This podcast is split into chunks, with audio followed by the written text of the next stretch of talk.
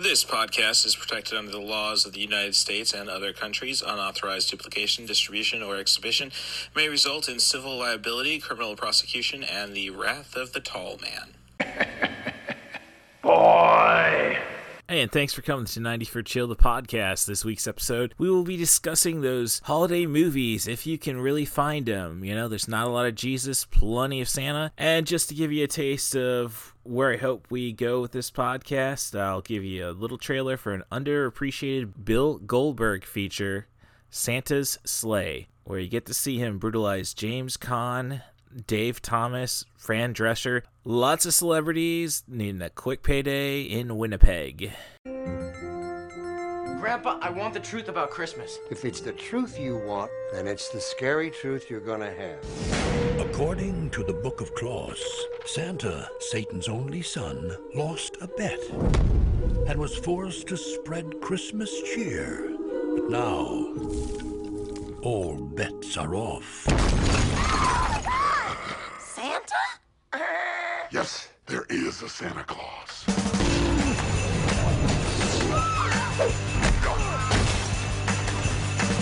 Ho, ho, hoes.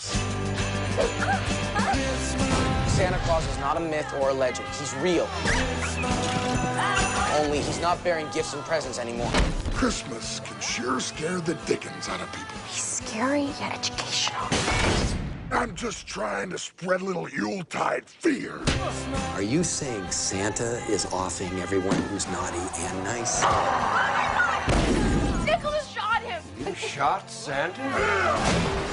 Get away! Santa's on the loose! This holiday season... Ho, ho, ho! Lock your doors. Bolt the windows. Oh, Grandpa got run over by a reindeer. Everyone stand back. Things are about to get a little messy. And block the chimney. Cause naughty or nice, Santa Claus is coming to town. Santa's sleigh. Go ahead, kid. Let's see what Santa got you. I hate children. Little Hand says it's time to rock and roll. Bring the noise. And allow me to provide you the regular type of opening for 90 for Chill, the podcast. This is your host, Cool Movies Darth is the handle that I'm trying to get over. Thank you to the ID10T podcast once again for giving us a little advertisement before that Stanley Tucci episode. But, you know, people are going to refer to me as Russ, so you may as well know I'm Russ Stevens. And this week I brought back the Poetic Critic. This time we were all zoned in, and we are going to discuss holiday movies. So... Rory, my older sister, she loves to get into the season, I think. I'm very much a cynic, and I think that's going to be the real balance of this podcast. She's one to really appreciate the efforts of good old wholesome entertainment, while my binge for this, aside from the Polar Express, involved Santa's Sleigh and... The Ref with Dennis Leary. So two different standpoints from that, and that's what I like to bring to the podcast. So I do have a couple of guests lined up, but schedules, be it as they are, it can change on a dime. So if you want to be on 90 for Chill, the podcast, feel free to send me an email. The address is russthebus07@gmail.com. that is russthebus07@gmail.com. or you can follow me on Twitter. The handle is @catbusruss. That's @catbusruss, and that's where I prefer to get all my hate directed to. I kind of lost myself near the end of the podcast because I was trying to send out a tweet storm during the interview. I do that nightly, usually during wrestling programming. I figure the audience can't be too much different, or maybe I'm just a happy medium. Someone actually went and responded to a tweet I said about freedom of speech is fine, but freedom to hate other human beings should be criminal. somebody responded with, "So who gets to judge who can be hated?" And it's like, I went back with just saying, you know, this twat has a Peppy the Frog image as his avatar. I just said, well, you know, I think you're just a hateful person. So should have just told him, why are you asking to hate people? So if I can take that, willing to work with that, send me your criticism to that account. Not trying to limit you to just 140 characters, and I know it's 280 now and all that bollocks. But, you know, help the algorithm out with whatever podcast app you prefer, and, you know, subscribe, 5-star reviews, all I can ask for. Thanks again for coming to the podcast. If you want to be a guest on the podcast, as I said, really, rustabus07@gmail.com, @catbusruss on Twitter. I just need a theme, a film, a director, an actor, as long as we focus on content between, let's say, 74 and 99 minutes, I think we got podcast gold. Thanks again for coming. And before we get into that, I do have to honor Allie's accessory shop on Etsy's trash feature review. This week it'll be Waiting for Guffman, and you know what? It's not a trash feature by any stretch of the imagination. I'm just more amazed that my good friend Allie had taken the time to look at so many DVDs just trying to find that they meet the parameters of the podcast. And after that, we'll get right back to the Poetic Critic. You can find her on Letterboxd. The username is The Poetic Critic. No underscores, no bollocks like that. That's how we like it. I'm on Letterboxd as well. That's at CMDarth. Thank you again for coming to the 91st Shield, the podcast, and I hope you enjoy. The City Council of Blaine gave me the responsibility of putting together a show to celebrate the 150th anniversary of Blaine. I took the whole history of the town and I squeezed it like a piece of fresh bread. I think the one really important thing that I learned in working with Corky is that I do indeed have talent. My booby made a kishka. She made it big and fat. My Zeta took one look at it and said, I can't eat that. I have found here in Blaine a gold mine of talent. I think Johnny would be so perfect, don't you? He could be the next Keanu Reeves. We've got Ron and Sheila on board again. Midnight at the old ways. Newcomer Alan Pearl. I have a very lazy eye, which these prescription glasses help. Libby. I've been working here at the DQ for about, And of course, Lloyd and I, it's like rams butting heads. Certainly, Corky has brought something to our little theatrical community. He's definitely different. You know, he can just do everything there is to do, and there's only one other person in the world that can do that, and that's Barbara Streisand. I have a little announcement to make. Mort Guffman is going to come from New York City and see our show. We have one shot at this. We've got one performance. With Mort Guffman coming to town, we need to hitch up our panties and run.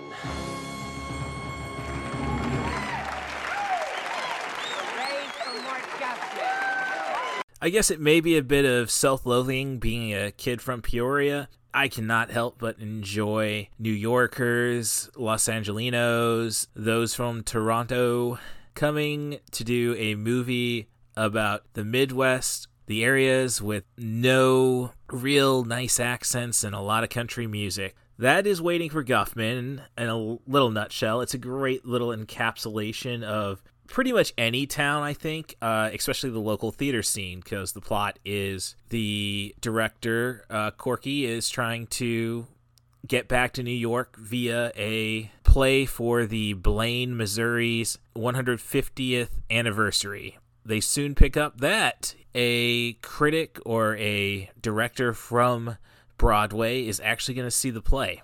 Obviously giving the likes of Catherine O'Hara, Fred Willard, Eugene Levy, and a dumbed-down Parker Posey, that kind of offer, opportunity. only hilarity can ensue. It's a nice little subtle film. You can just kind of keep it on as, especially if you're from the Midwest, keep it on as background noise, like pretty much just what you expect from home, but you really pay attention to it and you can't help but just amuse yourself with, for me, having to help out my older sister with plays and stuff, being a stagehand, just the weekend of. I kind of just can't help but love this. I've only seen one other of Christopher Guest's films, and that would be For Your Consideration. And again, I love the inside baseball type element of it. This one is a little more pure, a little more honest, not as over the top, and maybe, I don't know, I do want to kind of get more of a Spinal Tap vibe, but hey, you can't ask for the greatest comedy of the 80s over and over again. So you want something solid, that's funny, very relatable, something you can watch with yourself and not be afraid to laugh. I loved the first Borat movie, but I definitely can't watch that improvised humor without knowing there's somebody there also laughing their ass off. Waiting for Guffman is definitely a recommendation. Superman! Red button's going. Let me get some intro music. Yeah, horn jazz works a little better than, I know it's not quite appropriate for the season, but I'm not going to go and dig up, see if P4 or the Zoom has additional sound bites I can install on it. It probably does. If somebody out there knows, let me know. But again, we are back to 90 for Chill, the podcast, and this is probably going to go up in a couple weeks. I got to finally found the use for the Lost Rory episode, the Poetic Critic episode. Just needed to add some context. I figured, okay, well, lastly, you know what? I think I'm in a Russell McKay mood. Watched Resident Evil Extinction. All right, and I can do a podcast and throw that ahead of the Australian movie talk we had in the previous one. And then it's like, no, that Resident Evil movie dropped. The new Resident Evil drops this week, so timing. And so when it comes to timing, somebody's already got all that mistletoe bollocks on their brain. So Rory suggests, the Poetic Critic suggested that we do Christmas movies. So you know what? I think I will let her take it away because I'm quite the cynic, of course, when it comes to the holiday. I don't know why. I didn't have any bad experiences. You know, aside from like obsessive compulsive order, disappointing people giving me certain gifts, like, you know, but otherwise I can't say there were any bad Christmases growing up. You got two on me. I mean, any awful Christmases? I can't remember any offhand that were straight up awful. Mm-hmm. So I don't know. I mean, when it comes to Christmas and movies and such, obviously you got A Christmas Story, which is all the VHS rage. I don't think it was a hit back in 1982? 1983. Oh, okay. If it did well, it was only modest, but there was enough interest in it that the studio re-released it in November 84. Oh, okay. Not, there wasn't just the VHS release. All right. Well, this was back when you sometimes did these quickie reissues. Right, but I'm sure it was on TV all the time, and definitely an HBO classic, I suppose. Yeah, that was where it really took off. Mm-hmm. And otherwise, I couldn't find out what movie it was attached to. I know we saw it multiple times in theaters. My first Christmas memory of movies and such would be Mickey's Christmas Carol. Mickey's Christmas Carol was attached to the reissue of The Rescuers for 1983. Okay, Rescuers is a 1977 movie, though, I thought. Yeah, it was. This was. I thought 7-year rotation. 7-year rotation that they did for the reissues did start getting a lot looser at this point. Okay. I think as they were starting to enter the video age, they began reconsidering that pattern, although it wouldn't really take off until later in the decade. No, I'd say early 90s. Yeah. I mean, mid-90s, they pretty much knocked it off completely. Right, but another issue was that because they didn't necessarily have a lot of their own product at the time, sometimes they break the cycle to do like a double feature package or something. Mm-hmm. The thing with Mickey's Christmas Carol was that it had originally been intended for television. Right. And you say all this, and then it's like, oh, I can understand the 7-year cycle breaking when you have the Disney Channel being the next thing on cable, really. Yeah, that changed a lot of things, too. Right. Before it became all girly. And I know, as a progressive, I shouldn't say that, but jeesh. I'm wondering how Screen Drafts is actually going to tolerate doing a made-for Disney Channel original draft. They're going to try doing the Disney Channel original movies. I mean, it's not hard to find a couple of millennials to do that, but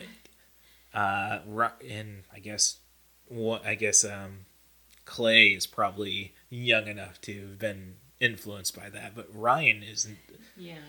At least your age, maybe older. So. So yeah, that's how Christmas movies start with me. And then, of course, in grade school, you know, to kill time, your teachers throw in some Rankin Bass. Yeah, they did that too. Yeah, so they did maybe some of the more obscure Rankin Bass, at least at the time. The ones that were more likely to show up in syndication rather than on the networks once a year, like Santa Claus is Coming to Town. Yeah, yep. Which I've warmed up to more than I did at the time. Right.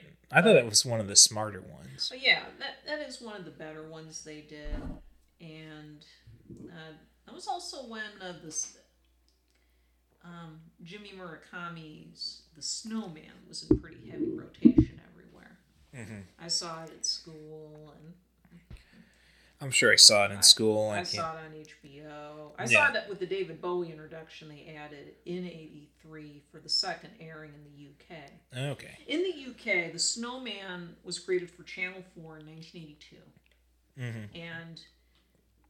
And they only skipped rerunning it 1 year, I'm told. And apparently the ratings for the channel that year dropped significantly because they didn't have the airing of The Snowman, so they've never skipped it since. But like the original version, and it's the one you can find on DVD now, has an introduction featuring the original author of the picture book it's based on, Raymond Briggs. But for the 1983 airing, they added a bit with David Bowie and doing this in characters, the older version of the boy in the story. Mm-hmm. And that was why I watched it in 1983 when they ran it on HBO, because HBO imported a lot of these kind of things at the time for children's programming. And I already had an interest in David Bowie, despite only being 5. Yeah, I was about to say, all you had was China Girl and Modern Love playing every now and then. On MTV. That was enough. I don't even remember seeing the China Girl video at the time, because that was kind of controversial. Right. The Modern Love video was in heavy rotation. Mm-hmm. That was the one I remember. You see, I just remember Prince primarily and Michael mm-hmm. Jackson when it came to MTV back then. There was plenty of that. That's not surprising. But Bowie was almost as big. And Journey, you know. Yeah. Invisible keyboards magically appear on walls and bollocks like that. But anyway, what other stuff would they show? Yeah, they'd show like the old Christmas specials to kill a little time at school as grade school is the we all got at least one viewing of the Peanuts Christmas special. I don't think we got Peanuts in any of my classes. We did get The Bear Who Slept Through Christmas. That's one that hardly shows up now. The one with Tommy Smothers is The Bear. Yeah, no, I'm totally, that does not ring any bells. It was a 70s animated special. Mm-hmm. And it actually had some cheaply produced follow-ups, too, going into the early 80s, but it's hardly remembered. There's a website, it's a subsite of one by an artist called Platypus Comics, and he's been doing I think on a yearly basis for a while now, the Island of Misfit Christmas specials where they tackle the more obscure Christmas productions like these. And he runs down a review. Like he reviewed a Christmas special that featured Mr. T and Emmanuel Lewis. Well, I pity that fool. Chilling out in New York City. Or he did some of the lesser Rankin. He's done some of the lesser Rankin Bass. Like, he didn't discuss Star Wars Holiday Special just because everyone else has. I am still I don't know. I don't believe that exists. I have yet to see it, and I'm going to stand by that. Disney Plus did not get the rights to the Holiday Special, did they? They did post, because they had already included it on the large Blu-ray set they did of the Star Wars movies, the Boba Fett animated short. Right. So, I haven't really dug too deep into it is available on Disney Plus. Okay, well. That bit anyway. Okay, all right. At this point, the RiffTrax is legally available. Huh. RiffTrax now recently put it up on the official YouTube page, the whole thing with the commercial. Oh, well. I guess I'm surprised Disney let that one slip. Gray market at worst. Well, I guess I'm surprised Disney let that one slip, because it's kind of like now they're doing. Obviously, last year they did the Lego. They are acknowledging the Life Day thing. Yeah, I've been seeing a lot of stuff for it this year. Like there's a kids like short story collection, Life Day stuff. Well, look, I was just more focusing on the fact that we have the Lego Star Wars Holiday Special, and I know like next year I believe is the Guardians of the Galaxy Holiday Special, which I hear James Gunn is an unabashed fan of the original Holiday Special. Right.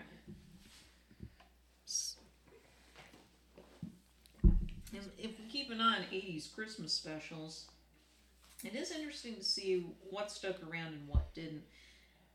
Back in 2012, I think, the AV Club website, which is not what it used to be, but they still have a lot of stuff archived if you know what to look for. They did a whole primer on Christmas specials, and they ran down the most talking about their opinions about the most famous ones, the more obscure ones, and kind of the history of that form. And it is interesting to see what used to be in the rerun rotation, what didn't. Like, and at one point there we had, because the 80s were the last big decade for that sort of thing. At the turn of the 90s, there was enough competition from cable and VHS that the networks didn't feel so much of a need to put together special programming that would appeal to kids, like animated specials. That's why the Peanuts specials tapered off and the Garfield specials did. And they were the last one really committed to that sort of thing, because NBC and ABC kind of slacked off on it by the end of the 80s. Because there wasn't really so much of a need for it anymore. Well, and I guess that might feed into my cynicism. Like, okay, so I had 10 years of Christmas, and then screw you, I've had 30 years without. And when it comes down to at least my taste, though, I don't go back. I didn't go back to watch, obviously, 90 for Chill, so A Wonderful Life wasn't going to cut. Right. So I wasn't going to look into, really research Holiday Inn, White Christmas, and all that. White Christmas is, some of those do fall outside your parameters anyway. You're right. I don't get really why White Christmas has kind of been rediscovered, because while it did well back in the 50s, I don't think it was ever really regarded as that good a film, and it's only in the last few years that it seems to have become one of the staples. Mm-hmm. And I'm not sure why, because I remember watching it last Christmas, because I was trying to fill in some holes. And right, I recall you doing that. Yeah, and I was... I'm thinking, look, I'm not going to put off my Words with Friends games. Yes. Just because I've got this on. I'm not missing much if I look down for a minute or two. Okay. So I guess I could have watched Miracle on 34th Street. I've seen the original Miracle on 34th Street, and it's a lot more fun and more cynical than you might imagine a movie with that premise it would be. Well, once you take Santa to court, yeah, you're going to get your cynicism. Yeah. In terms of how, as to why they let it get to that point in the first place. Yeah. Because then when it kind of reveals its hand, it's pretty witty. Right. So that's something I did not expect from the remake. I haven't watched that either, and that was just... I would like to catch up with the remake because some people really enjoy that in its own way. I don't know. It seemed a way too sentimental looking. Right. Look, '40s version, because we're getting into that point in the '90s, in the great '90s children's movie craze that came after Home Alone and Disney coming out of that rebuilding period. We did seem to have this kind of thing where, on the one hand, you've got all the crazy, wacky wish fulfillment fantasies along the lines of Home Alone, but then, because we're also entering the era of family values, we're also getting a bunch of these more sentimental movies. Like, this was also the point where we got The Angels in the Outfield remake. And we're trying all those kid-led adaptations and The Secret Garden and A Little Princess. I mean, it was a beloved baseball time, too. I mean, you had The Sandlot, The Angels in the Outfield, obviously, Rookie of the Year. Yeah, Big League. Yeah. And they took out the cuss words from Major League. How dare they? How dare they? But some people really like the remake of Miracle on 34th Street. Yeah, I'm just a diabetic. When you got Richard Attenborough and the little girl who played Matilda, it's like... Mara Wilson, she's pretty well known in internet circles now. Yes. Be careful what you do there. I'm just saying it was definitely too sweet for my taste before I'm checking my blood glucose levels. I'm not, and... I don't know. Like, I hadn't gotten around to Matilda, honestly, but looks good. Some people really swear by Matilda. That's just it. There's people who, I think it was just like kids trying to say, yes, I got a book that I love and it's finally a movie, and they're standing up for it. And it's like, okay, how tight is this compared to the original Roald Dahl? Roald Dahl hated children. And I knew that back when that movie came out. It's not necessarily a hating children thing, but he only liked certain kinds of children. Yeah, the perfect ones, the ones who shut up and don't run up to the dasher boards during the frickin' hockey game and just hang out there. You're not, no. Danville, gets your shit together and let the Bobcats play for hockey fans. I digress. My understanding is that the Matilda movie is fairly faithful to the book, although it is Americanized quite. That is really the thing that probably bites my ass by that point. It is more action oriented. Yes, no, you can tell that. I've read the novel back when Mom would bring me those back trips to England before they got their American publication. Right. In the case of Matilda. Right, and then you would tell me everything about the book because of your Asperger's disorder, and then I would go and take the little test to score points for my reading courses solely based on my memory. Hey, thank you, Rory. Yeah, but I don't know. Mom was very weird in the sense that I think she thought that if it was on PBS, it was fine for you. We were watching Monty Python videos at 9. Oh, I was watching them at 9. Yeah. A lot of TV stuff was milder than what they did in the movies. Well, I was about to say we're still, you can't mild the Hungarian phrase book. Yeah. But when let's turn this back around to the 90s kids thing, because there was also a point where one of the reasons Home Alone was as big as it was because it was very much a Christmas picture. And since... yes, an interesting relationship. I can't deny... Oh, shoot. Uncle Buck wasn't Christmas. That was a birthday unit, right? Yeah. Okay. Although, sometimes I get confused. If you got enough snow, It must be a Christmas movie. No, that's Chicagoland. I was going to say. But it's interesting to see how the Christmas movie evolved, because there was definitely a point in the 80s where, after A Christmas Story hit, because there was a good... I'm surprised Santa Claus, the movie, bombed in all actuality after you had 2 years of success with A Christmas Story. Well, I'm going to get to that in a little bit. Okay. It was actually a pretty good TV special that used to run in syndication in the 90s. It was narrated by Jane Seymour, called A Hollywood Christmas, which was a potted history of Christmas in the movies. And it had a lot of interesting things to say about how, back in the day, your movie might be set during Christmas, but you wouldn't necessarily release it then, and you wouldn't make it a big deal in your advertising that it had something to do with Christmas.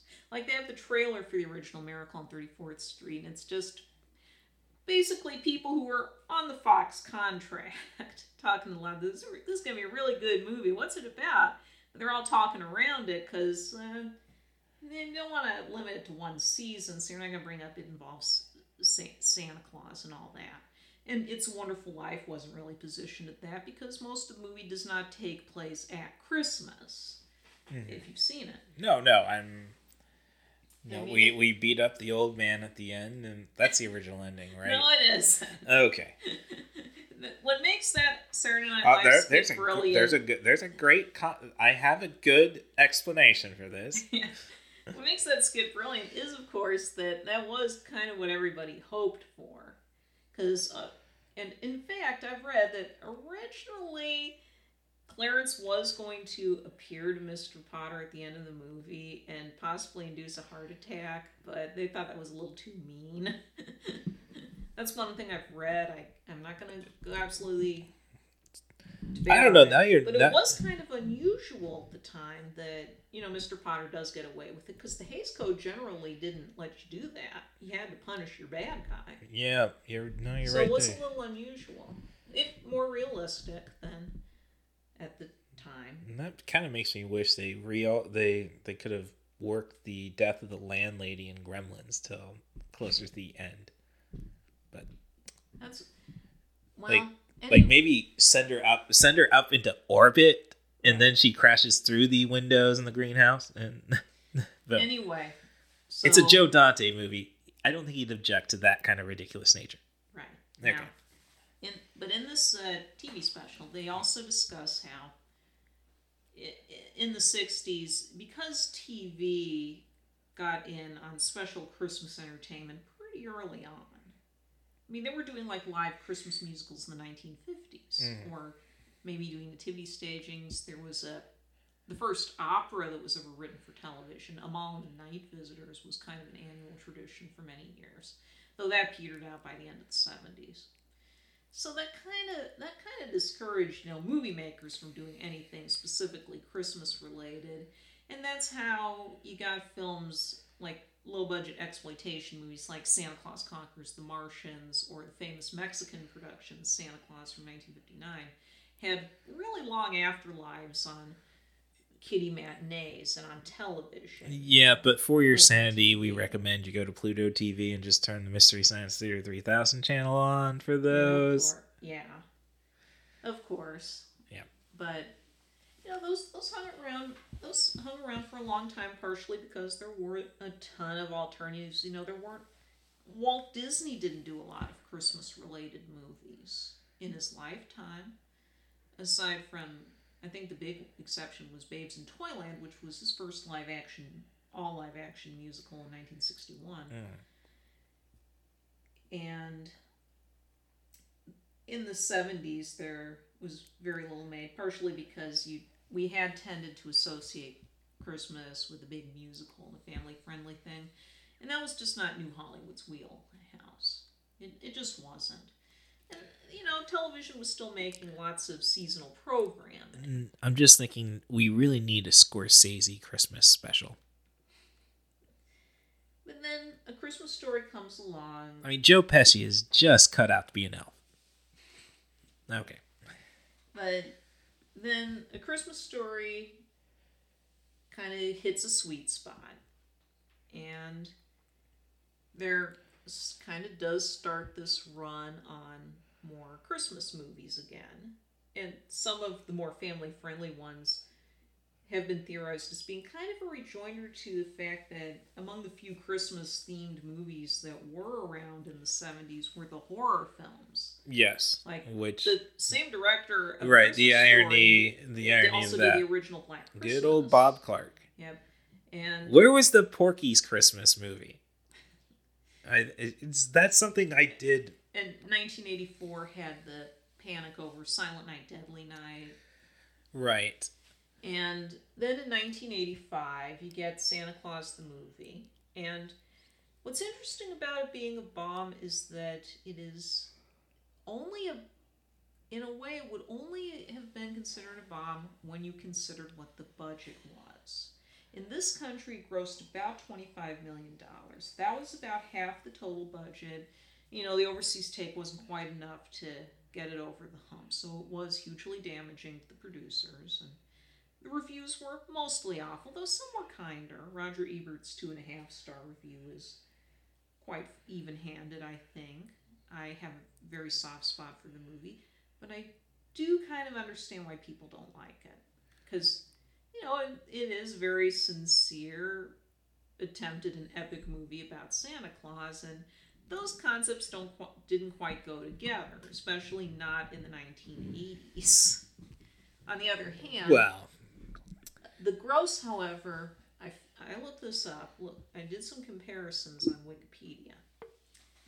It actually did better at the box office than some of the other big Christmas 86 releases, such as Young Sherlock Holmes, which was Paramount's big Christmas push, the Clue movie. It did a lot better than that. It's just that the budget was so gigantic. It was one of the most expensive movies made up to that point at a $50 million budget. So there was really, it would have had to be a much, much bigger hit than it was to get over that hump. But people did go to see it. $50 million and you couldn't get a Quaid, Stallone, like, I'm sorry, not to sound insulting to Dudley Moore, but it's not like his movie with Eddie Murphy, which I know is a crapshoot to begin with, and I don't think they actually appeared on screen together. Best Defense, which is an awful movie. Mm-hmm. They don't appear on screen together because Murphy was only added in reshoots. No, although there was a scene where they met up that was going to be like the epilogue. Okay. There were press stills from it. Mm. They were shot, but. And it's kind of a pity, too, because one reason Murphy mainly did that for the paycheck, because Paramount offered him a lot of money for it to come in for a few days. But he was also a fan of Dudley Moore's work. He knew from the work he did with Peter Cook and the Derek and Clive stuff. Yes, especially. No, everything up until Dudley Moore got that role as a drunk was gold. I don't think a lot of people now realize how big a deal Arthur was in 1981. I think it's fair. And it's sad because Arthur is a wonderful movie.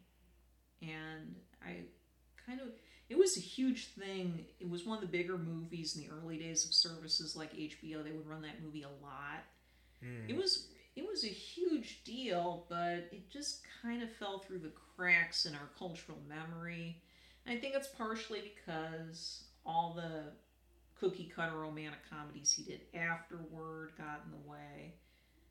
And also, tastes were changing. I mean, he was one of the last big stars to come out of the new Hollywood period where you could have these plain or strange-looking people people that... It wasn't just the people wanted to see them. They would find them attractive. And, I mean, remember, Elliot Gould was a huge deal for a few years. Oh, well, hey, no, Elliot... Very plain-looking people by our contemporary standards. Oh, I don't know. There was something rather charming to Elliot Gould, and I think even all the way back to MASH, so... Yeah, no, I see why Elliot Gould was a big deal. Yeah. Too. But... But, as I say, $50 million and your biggest star is Dudley Moore. They paid him $4 million. That was a huge fee at the time. Yes. No, like, I'm just saying there's a lot of... Part of it was they were trying... They wanted to do what they'd done with Superman and go with someone who wasn't a huge name to play your Santa. Right, like I get Huddleston. Yeah, no, I get that. But, like, this is... For those who don't know, this film is from the same people who produced the Christopher Reeve Superman movies, the Salkinds.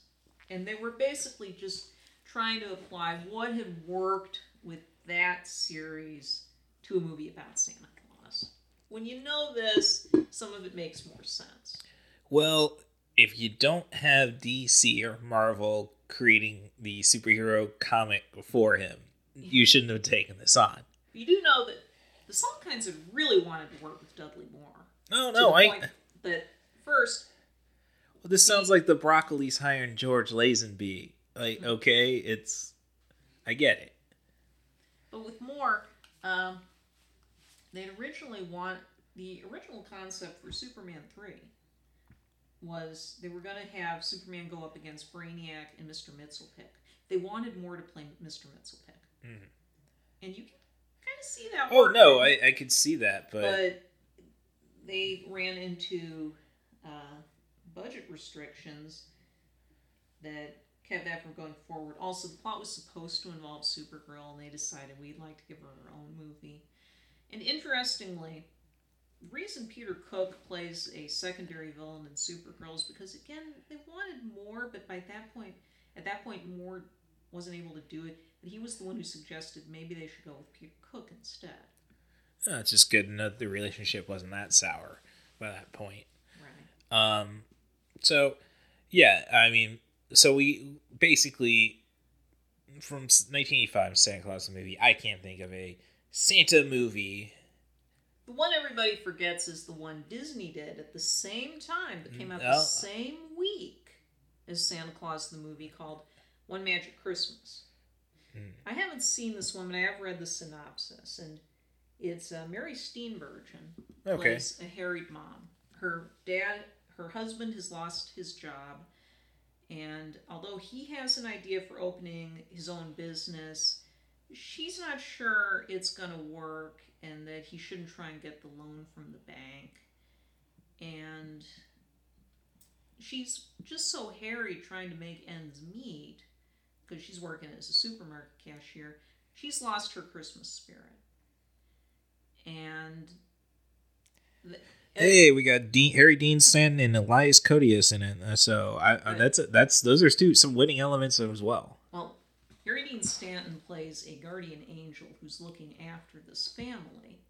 And on Christmas Eve, in part because of the mother's sour attitude, some horrible things happen. In that the dad gets shot and killed in a bank robbery. The children get kidnapped and almost perish. The angel steps in here. And from there, they take a trip to the North Pole and meet up with Santa. What it all comes down to is they have to get the mom to get her Christmas spirit back. Because if they can do that, things can be put to rights. And a lot of critics saw this and thought, this is way too dark for a kiddie Christmas movie. Because it went out with a G. Yeah. And that... some critics were straight up who the hell casts Harry Dean Stanton as your guardian angel? Did they not pay attention to New Hollywood? Of course you cast Harry Dean Stanton as your guardian angel. It was because he's that's because you do. That is the chart. Like here, so this actually.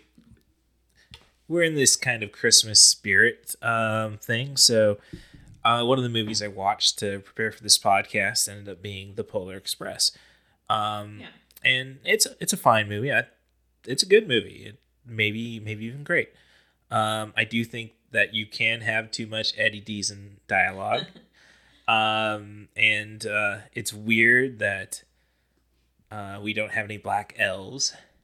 Like, Tony Cox is our one black elf. But in that movie is about making sure you believe in the Christmas spirit, right. Santa Claus primarily. And I appreciate Tom Hanks doing all these roles for it. Mm-hmm. Glad that Peter Scolari got to fill in some mocap. Yeah. But when we got to the hobo, it sounded to me like, did they get Tom Waits for this movie? Yes. That kind of killed it for me. Like, I wanted Tom. The thought of that just made me want Tom Waits for every voice. Tom Waits is Santa Claus. You know, it's... and I don't need musical numbers. I will take the hot chocolate musical number, but I did not need, like, dude, the kid's lonely. We don't need a song. Okay. I didn't mind that too much. But then it goes back to an interesting point, because if there is one thing that One Magic Christmas and Santa Claus the movie do, is they do play the idea of Santa Claus pretty straight. Yeah. You know, this great force for good. Which I could transition to another movie I watched for this, but the thing is, I don't think we had another movie that played the whole Santa idea that seriously again. Discounting that Miracle on 34th Street was a remake in 1994 until the Polar Express in 2004. Mm-hmm. Polar Express is interesting because you do have to get past... The main thing you do have to get past is Zemeckis jumped into mocap a little too soon. I think it was a great experiment in mocap. Yeah. I loved. Like, I would. This is something like, I would have gone to the IMAX release of this some of those effects. That it's almost a totally different experience if you see the IMAX 3D version. Yeah. And I think it's an excellent film, and it's probably as close. If there's one thing a lot of American animation studios, Pixar might be the most obvious, has been trying to emulate since the turn of the millennium. It's trying to do something along the lines of Studio Ghibli production, get that kind of acclaim. But I really think the Polar Express got closer to the actual tone and feel of a Ghibli film than anybody else's attempts have.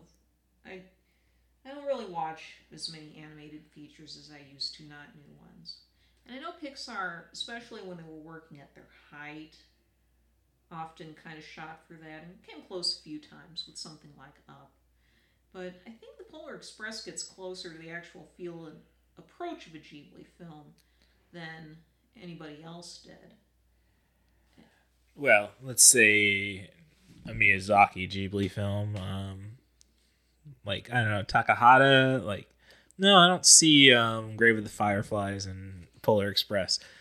No, but... Or Pompoko, Yeah, it's definitely more Miyazaki style than Takahata's, although, if you look at the lighter films Takahata did. Yes. Yeah. But,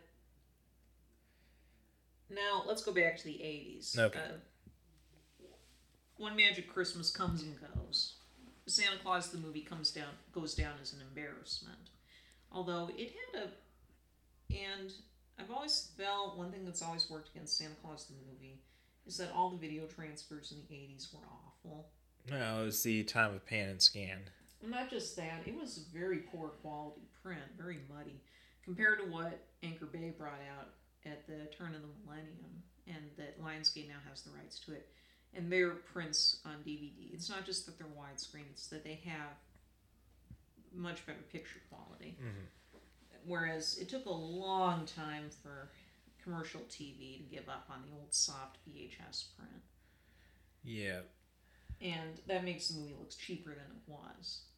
But it's interesting is that its TV afterlife in the UK was quite a bit more, to the point that John Lithgow... a year or two ago was interviewed by the AV Club, and he said he didn't really enjoy working on Santa Claus the movie, didn't really think much of it. You know, it was this just huge lumbering production to work on. But he says it's about half of what he's known for in the UK is Santa Claus the movie, because that was is very popular on UK television. Yeah, they may have felt a little offended by his British accent and cliffhanger. Yes, just a suggestion. So I found that was interesting to find out. All right, but we're at 85, and I can't really think we brought Santa back till, you know, Richard Attenborough was... Yeah, well, we haven't had a we don't get a straightforward Santa for a while, because the next big Christmas movie I can think of offhand, and it's the one that you were trying to track down, because it doesn't go up on Disney Plus until this Friday as we're recording, mm-hmm. is Ernest Saves Christmas in 1988. Right. Yeah, and so I remember watching that over and over again, and Christmas in Buffalo. And yeah, in 89, and this was right after... That was, I remember in 6th grade, that was the movie they showed everybody, again, just before we all broke for vacation. Yeah. Somebody got the VHS of Ernest Saves Christmas, and then... So we're going to report these public... I'm not afraid of it. I mean, you did not care for Morton High School, nor did I. The Morton the Morton School District 709. There's been a lot of unauthorized public showings of your movies, people. I think it's technically private screening. It's public, not like they school. But, you know, Ernest Saves Christmas. I just want to say with that comment of mine, now, Bad Santa, I pretty much watched at the bar called Richards. That was pretty much the Monday thing. I think it was a Wednesday night thing. So our bartender Rich, not the Richards, would go and buy movies on Tuesday, and he'd show them at the bar on the big screen TV there on Wednesday. And that was back in the heyday of Peoria, so there'd be about 10 people. So, okay. So that's why Bad Santa won't get too much talk on this, because I didn't watch it. I mean, I need the rewatch of that, but... I think it does more for the Santa Claus. I mean, it's a better Christmas movie than a lot of stuff. Just because it is a man who finds his spirit of Christmas. Yeah, not Santa Claus movie, but Ernest Saves Christmas is interesting because it was a minor success in theaters. But yeah, and it's the same kind of premise. We're trying to create the new Santa. Right. And then it's one of the first movies to go with the idea that Santa is not one person, but it's a role you pass down. Right, that's what James Bond is. Screw the broccolis if they tell you otherwise. Like... Idris Elba should be the next James Bond, just so we can get a proper remake of Live and Let Die. I mean, we don't... It seems like so much of what Ernest Saves Christmas does has since been copied, and especially direct-to-DVD, not TV, Christmas movies. There have been a ton that have used the... we have to find a successor for Santa Claus. Right, no, the Santa Claus franchise is... the Disney Santa Claus films took this and even just as goofy a direction. I've only seen the first two, and I can say at least they were good. Like, Ernest Saves Christmas does still play the Santa idea straight, but once you switch it to Tim Allen, it starts getting goofier. Well, because the star of the Ernest Saves Christmas is Ernest. Yeah. And he's trying to pump somebody up into accepting the mantle and ruin Vern's life. Like, I stop and try, I really wanted to see it just because, that was pretty shoddily made. Like, did we have any, did we have any dollies for the cameras to be on? I'm just saying, it's kind of like a network TV, at least from my memory, but... Yeah, well... And, you know, it's like, Ernest was making money all the way through, maybe not Ernest Rides Again, which was fun. I mean, I think we had to call as an Anglophile, I'd have to call bullshit on Ernest being King of England for a brief moment. Spoiler alert. Like, why didn't we get more Ernest movies? And then he went to Africa. And we shot it.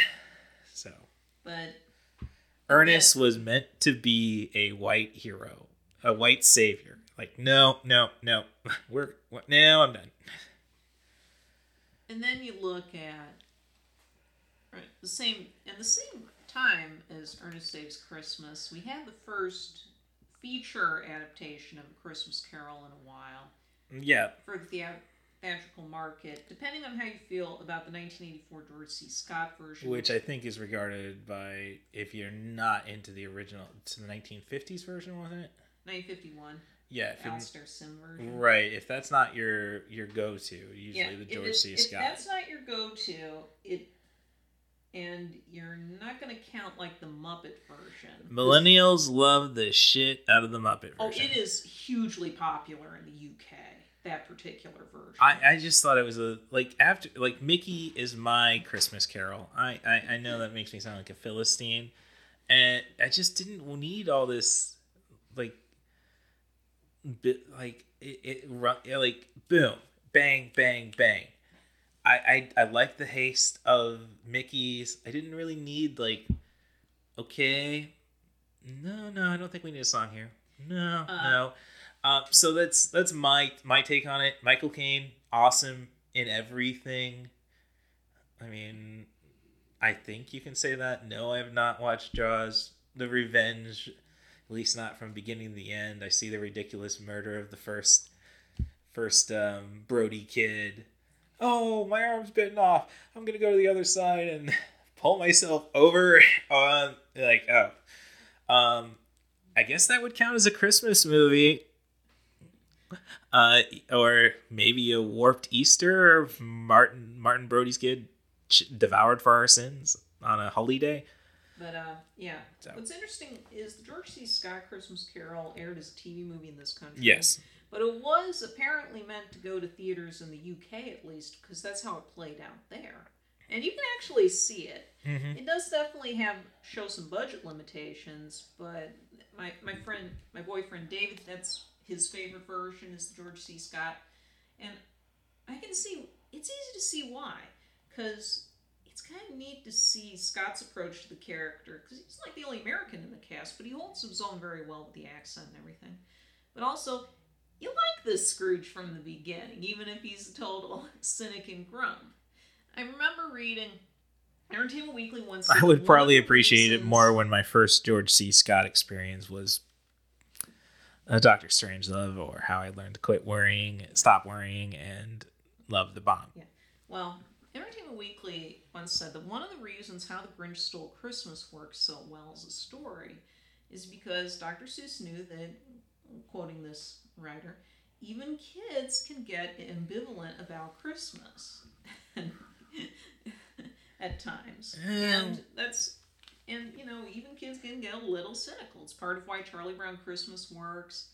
And the George C. Scott Christmas Carol kind of gets on that too, where you can understand why you'd look at it in a cynical way, but then you can still be softened up by it. Mm. And that makes it really enjoyable to watch. It's something you can really follow even through all the familiar story beats. And it's also one of the more book-faithful adaptations. Now, the Alster Sim version from the 50s is excellent. I can see why that's...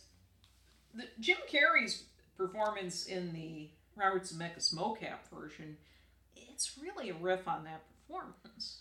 The Alster Sim one. That's an interesting film, too. Again, you do have to jump past the mocap and some of the... If you haven't seen this, the Jim Carrey version, it does. He also plays most of the ghosts. Okay, now you're selling it to me. Past, present, future, and past is a little goofy in how they realize it, even though it's a straight. The thing about the Carrie Christmas Carol is that Disney was kind of deceptive with the marketing and made it look more like a comedy than it is, because it's one of the darker versions you'll see. Oh, totally. Well, again, you're selling it, especially when they get to the end of the present segment and then go into future. It gets very dark, and that works very well. It's just, and the movie was popular, but once you creep out of one child, the parents are going to let people know. Yeah.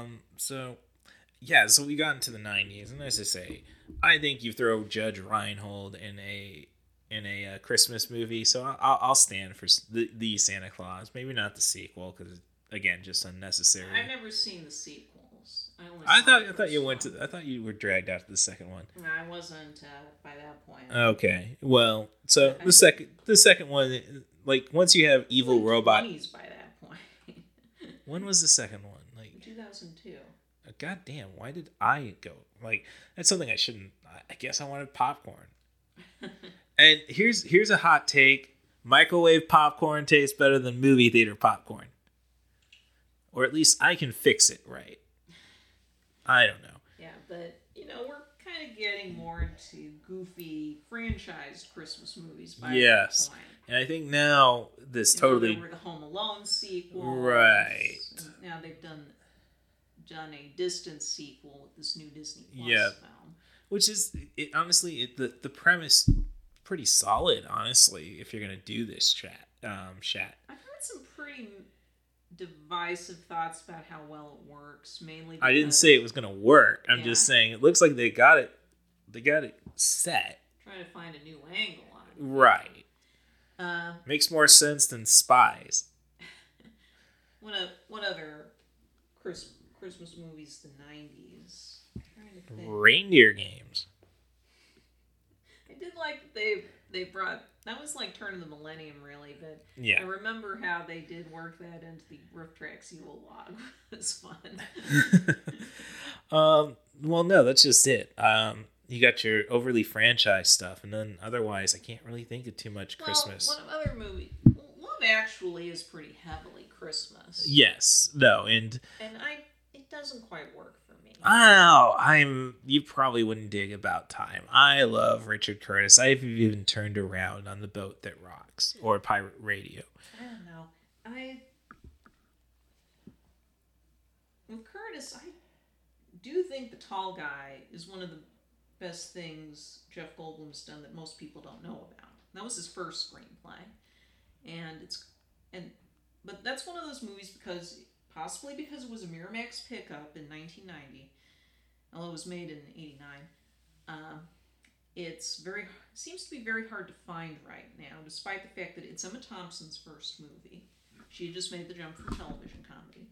And it's Rowan Atkinson mocking himself, basically. It's got... Goldblum's terrific. I mean, this is a great... This is from that wonderful... underseen period between The Fly and Jurassic Park, where he was just doing all sorts of stuff and often playing the lead, and he was doing a lot of stuff in Europe, and some of it's just wonderfully crazy and goofy, and The Tall Guy is one of the best of those, and it is very hard to find right now, and it's such a shame. Well, Love Actually at least gave us a great later Family Guy episode where Peter goes and tries to live up and fight Liam Neeson. No, your bit from the Love Actually was the weakest. You take that back. No child could learn how to drum that well that quickly. Ah!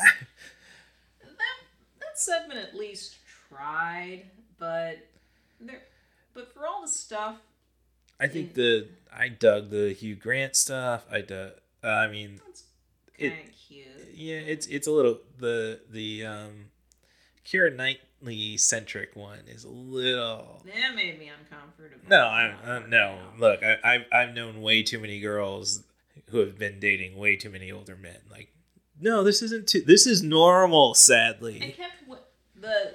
Weakest segment is the one involving the guy who goes to America. I was waiting for the other shoe to drop, and it never did. I thought it dropped fine. It was like, hey, we're giving Denise Richards a prestige kind of feature.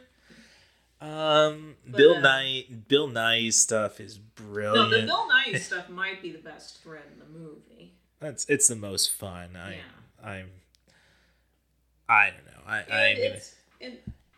Partially, it might be the most British, because there really is still is a huge deal trying to get the Christmas number one. Yes, yeah. For those who don't know, in the UK, where here in the US we mainly content ourselves with the same old Christmas songs year after year. In the UK, everybody wants to get the song that's the number one on the charts over Christmas week. And it used to be that they were often seasonal songs. A lot of the time it was just the British Got Talent or... That's what it became in the past 10 years or so. Except... Like, it was whoever won the X Factor would do a big charity single. But of course, that would be with the express intent of getting the Christmas #1. Right, and Rage Against the Machine successfully knocked that off. Famously, the Rage Against the Machine fans decided to stack the odds in their favor. With Killing in the Name specifically, one year. The one track, that is the track you introduce people to Rage Against the Machine with. But in the 90s, it used to be in up through the 80s, it would usually, somebody would do something explicitly Christmas themed. Cliff Richard had a few hits that way. Mm. But then in the 90s, it became more likely to be maybe a novelty song. The Bob the Builder theme song, when that show first took off, was #1 for that year, if I remember correctly. Oh, can we fix it? Yeah, the Spice Girls had 3 #1s in a row during that period for Christmas, when they were at their height. 1995... It boiled down to, was it going to be the Beatles' Free as a Bird, the posthumous off the anthology one, yeah, or was it going to be Michael Jackson's Earth Song? And the latter one. Oh, yeah. No. Yeah, I don't know. I mean, as I say, I have not watched the Pharaoh versus Alan, because I kind of fear that I'm in a position where my stance is on Woody is still not going to change. This is all litigated back in the 90s. He was exonerated. Move on. That's my stance. Now, I'm not going to deny. It's a weird situation, I guess, because with Alan still being alive and I want to see Woody Allen movies, I kind of don't want to be canceled. And while Michael Jackson is, we're still waiting on you. Every Halloween, we go to the graveyards and just waiting. Where's the Thriller dance going to happen? It's like Linus needs his Great Pumpkin, Michael Jackson. You could be that. So yeah, it's just, but so you're going to have, so it just with Michael Jackson, you have people who are actually trying to go to bat for his post dangerous stuff. And I'm being very generous to dangerous, because that's not anything compared to bad. Yeah, I'm surprised that we haven't seen more of the push, because it just turned 30. But yeah, but maybe it's a good thing, because right. No, we have to start reevaluating Michael Jackson, if you like it or not. Yeah. There are people reevaluating Michael Jackson, but it's almost exclusively positively. That's what's going on. So you're gonna find there are a lot of people out there arguing for positive reevaluations of the post-bad material. That was the famous book of essays on famous rock pop albums, 33 and the Third, paperback essay series. I think, if I remember correctly, the Bowie album they did was low. The Michael Jackson one is all about dangerous, is the one they picked out. Well, I mean, Black and White's a banger, so, I mean... If you cut out the entire introduction... I don't know, it's been a long time since I listened to Dangerous.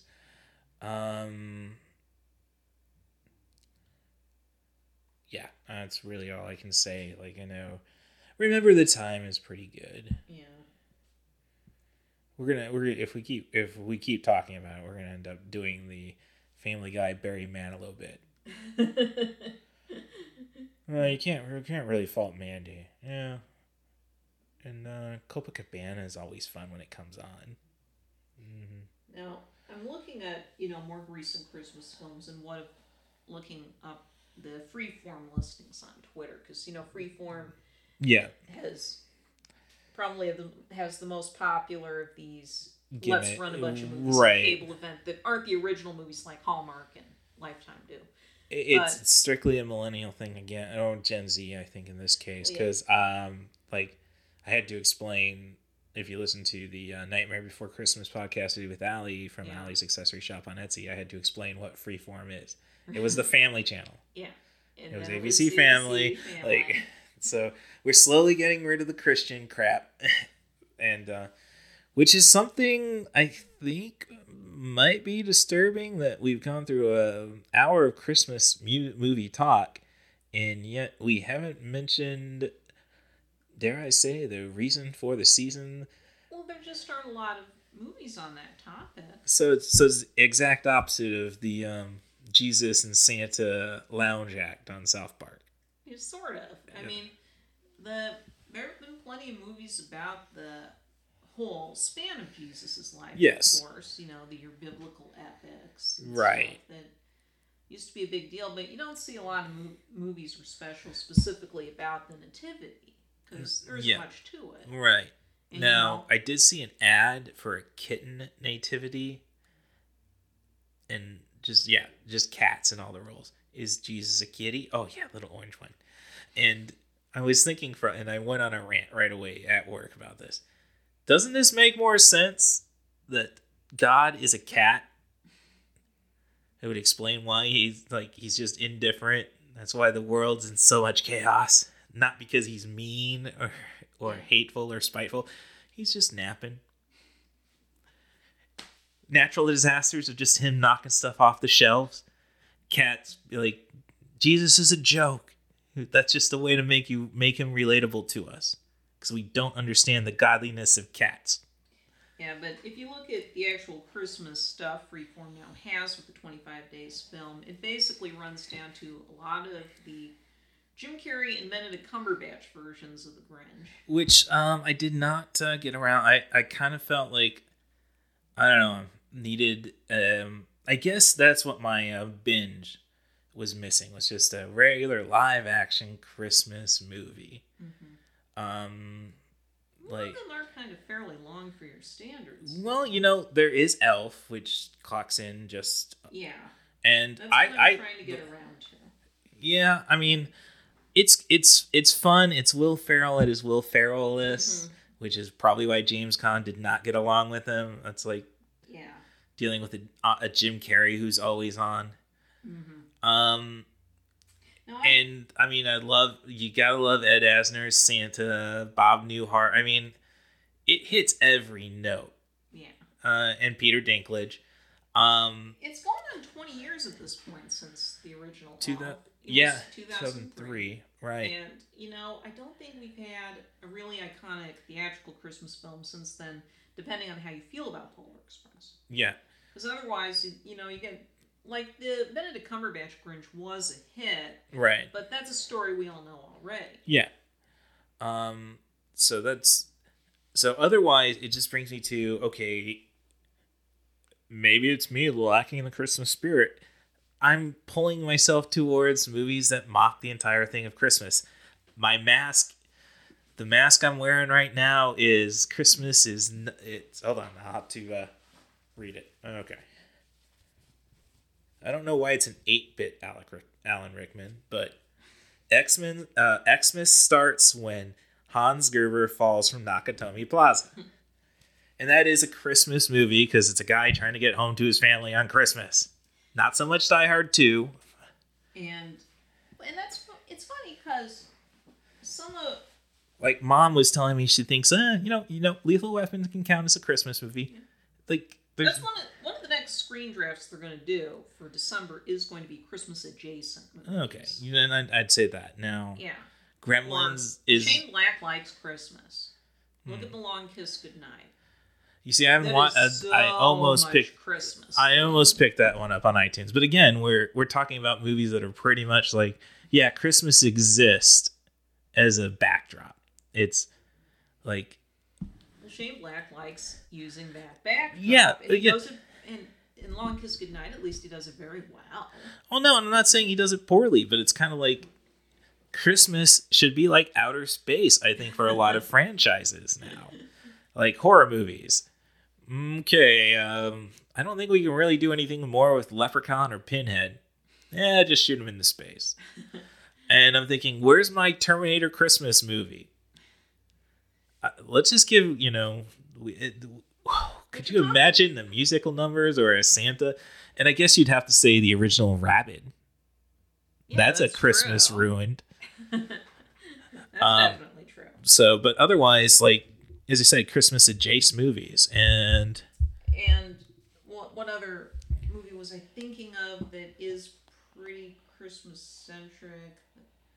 It's kind of taken. Something's been slipping my mind, and it's not Iron Man 3. No, yeah. That's Shane Black again, anyway. So, but you were talking about cynicism, and that is definitely something that a lot of the more recent kids' Christmas movies do seem to be struggling with. I mean, it goes back at least as far to how the Jim Carrey Grinch tries to handle things.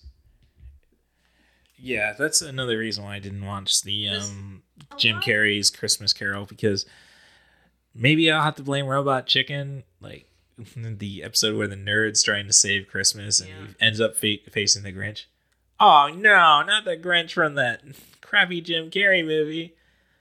Oh, what's the difference? You raped our childhood! Yeah. He is not the problem with that movie. Look, I'm more than willing to blame Molly Shannon for any bad movie. She doesn't have that much to do. Now, I liked the Jim Carrey Grinch at the time. But it is a noisy movie. It doesn't have a great visual aesthetic. The approach to the adult who's is really weird in terms of the visual. And it does... We have become... It's one of the first movies that got obsessed with trying to come up with backstories for villains that we didn't, or just strange characters in general that we do not need. Right. And, I mean, you can't let the characters just exist as is. So it's, I'm just trying to figure out, how did you get to see that movie opening weekend? Because we drove out to see it, and it was sold out. I did not expect that movie would be as huge as it was, because Carrie had not... Yeah, he was kind of on... He hadn't had a huge hit since Liar Liar at that point. The Truman Show was big, but that wasn't really a conventional film. Right, and I think he alienated his audience by doing the prestige pictures, yeah. But... No, Grinch was huge. No, I wound up seeing it at a Sunday matinee. Okay. I just got into the theater for it, being alone. And I will say that of all it is actually one of my favorite movie-going experiences ever, because the kids in the audience were totally into it. Yeah, okay. In a way that I've rarely seen. But it is a very, very flawed film, and I can see why there are people who absolutely abhor it, and I'm kind of surprised it's had the staying power it has, as it does pop up on TV pretty frequently this time of year. Like Freeform currently runs it, along with now the Cumberbatch version, which isn't that much better regarded from what I'm told. I have not seen that version. Well, it sounds like it kind of falls into some of the same problems. Yeah, I gotta support the crew from Jersey, since it was Scott Mosier, who was at least a co-director on it. Right. As I say, I ended up watching Christmas adjacent movies. I guess you'd actually say Santa's Sleigh, starring Bill Goldberg as Santa Claus, who had just gotten out of his 1,000 years of giving joy after losing a curling match against an angel. Like, if you get too many people quoting Elf, and believe me, since my bank wants to do Elf as our Christmas picture, I got to deal with it. Seeing James Caan immediately attacked by Santa, get his hands impaled onto the table as Santa turns around and sets Fran Drescher's head on fire with some sherry and then drowns her in some eggnog. Just booting the crap out of Chris Kattan. Killing the dog, which is always good for a movie. I am going to stand by that. And then, killing. It's fun. It could have done I mean, Brett Ratner's got his name attached to it, which kind of, like, I don't know. Maybe we shouldn't put the producer credits in the opening credits now.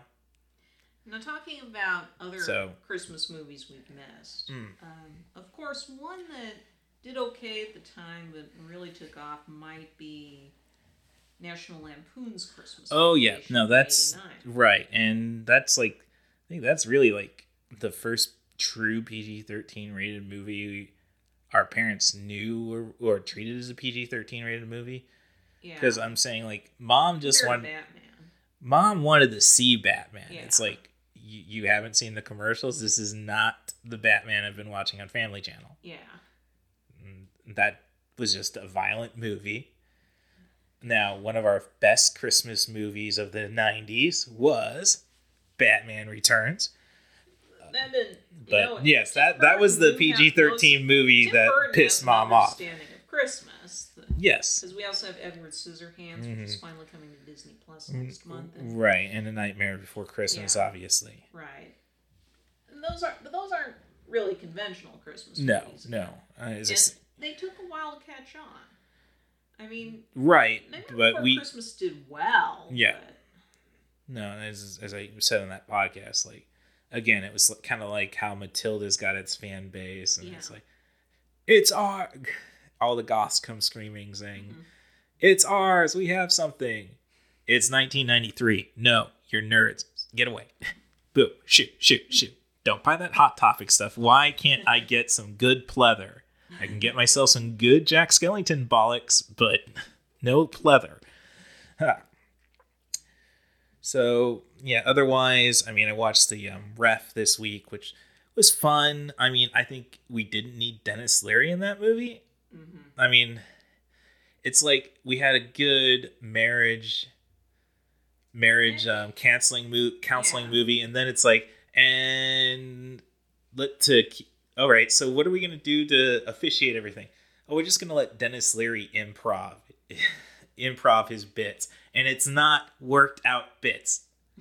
It's not his stand-up special. It's not his like, it's, at least it's, you know, it's Dennis Leary and not Bill Hicks. Yeah. Okay. But no, I mean, it's kind of like, I just wanted Kevin Spacey and Judy Davis talking with B.D. Wong for an hour and a half. I would have probably enjoyed that movie more. I mean, it'd be an excellent one-act play. Not that many people for Kevin Spacey to rate. But, you know. And then it's interesting with what movies they marathon now, because I'm not interested in all that content hose stuff that, you know, Lifetime and Hallmark did. Well, you know, if we weren't having problems with your Fire Stick recently, like, I would say, I was trying to tell Dad, I don't think she needs a cable box in the cable box downstairs. That Dad said you're Doctor Who. Yeah, that yes. Is okay. All right. I mean, if I can figure... doesn't get it right away. Yeah. Okay. Stuff like that. I mean, poor David. He has to watch it on his phone because he didn't get the AMC Plus app, which handles the BBC America stuff, so he could see it right away because he was frustrated having to wait so long. He doesn't have a Fire Stick or anything. No, he doesn't. He tends to wait for DVDs, but now he does, you know, he's upgraded to a smartphone. So he's subscribed to some of the streaming services. And... Yeah, but dude, watching it on, like, I know that's a thing that my coworkers do all the time, and I just like, no. I need it on a, I watch, the only thing I really watch at work is Seth Meyers and get through his Closer Look, and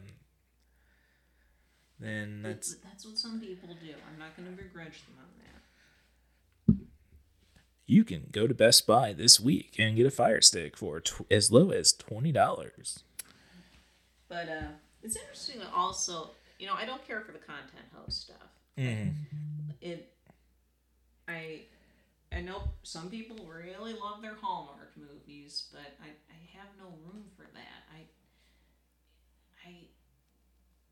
You know, I like romances, but I don't like the kind of formulaic stuff you get in, like, your Harlequin books.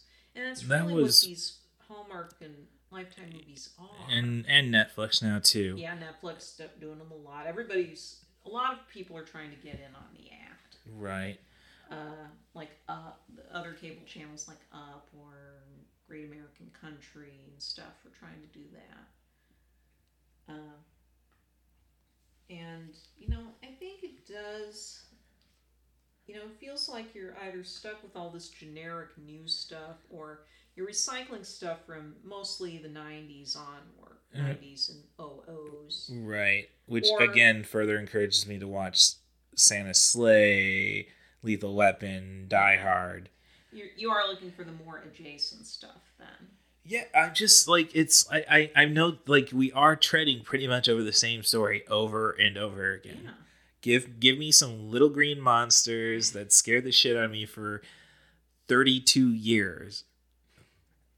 Like, if I wasn't dating Allie, I don't know if I would have gone to the art. I probably would have balled up and gone to the art theater, watched Gremlins and Champagne. But, and also, it is interesting to see what movies get associated with Christmas despite having no connection. Oh really, yeah, no, I am. That is something I did note. Why the heck did Mad Max get less time than Mumbles? Like, or some of the movies that like Disney with their Freeform stuff, while this year, because AMC bought the rights to a lot of stuff Freeform used to show, yeah, and now runs that incessantly because AMC, they have Elf and... Right. I'm just glad Shudder is owned by AMC, so I kind of get it vicariously. And now they run all the vacation movies, like in mini marathons during this time of year. And then you look at the movies we kind of associate with the holidays that aren't holiday movies, and even adjacently. Yeah. Maybe like one minor scene, like well, as I say, Toy Story movies. All you have in Happy Feet is snow. Yeah. Toy Story, you have the end of the first movie. Yeah, and the fact that it is about toys. Yes. So that kind of makes sense. Or you have the Frozen movies. You probably throw the Mighty... Well, the first one is set in the summer, and the second one is set in the fall. And the Christmas one canonizes Olaf. Yeah. I did not need that. 30-minute cartoon. You saw that? Oh, you saw Coco, so you saw that short. Yeah, first week. So saw Coco first weekend. Because a week or two in, people got so mad they had to sit through the Frozen short. That I mean, the kittens are cute, and I almost bought the Olaf holding the kittens Funko Pop, but no. And I like the Mighty Ducks movies are probably because they did the rotation. It's funny to see that they had to do the same thing. For those who don't know, Coco came out in Mexico first because more directly tied to the Day of the Dead holiday. Yeah, that makes sense. And they included the Frozen short too. Oh, they were not interested, so people were spreading online. Okay, if you want to see the movie, but you don't want to sit through the short, here's your timestamp. Yeah, and they did that in the U.S. too, so it became pretty clear that they have to do this. So Disney just said, okay, we're not going to have the short anymore. And some people pointed out, did Disney do this because they figured nobody wanted to see a movie about Mexicans celebrating Dia de los Muertos? So let's put on a short about white girls celebrating Christmas. Yeah, I mean... that'll lure people in. Well, I don't know. I didn't know I was going to walk into a bloody short. Love's another thing. Like, commercial sale, there's going to be I knew Roger Rabbit was going to screw some shit up before I saw Dick Tracy. Yeah. No, a lot of people were taken aback by the length of the Olaf short because it was supposed to be a television special. Right. No, it's obviously 22 minutes. Yeah. And Disney decided, no, we're going to attach it to this movie. Yeah. And they didn't make that clear in the advertising that it was going to be more like an added attraction the way Mickey's Christmas Carol was. Instead of, let's hear a quick short. And you put Mickey's Christmas Carol ahead of a movie that was not a success in 1977. Actually, The Rescuers was a big hit in 1977. It was one of their bigger hits in a... Well, I could see it making more money, but more money than Robin Hood, but I dug my animals with Southern accents. hunting Brits.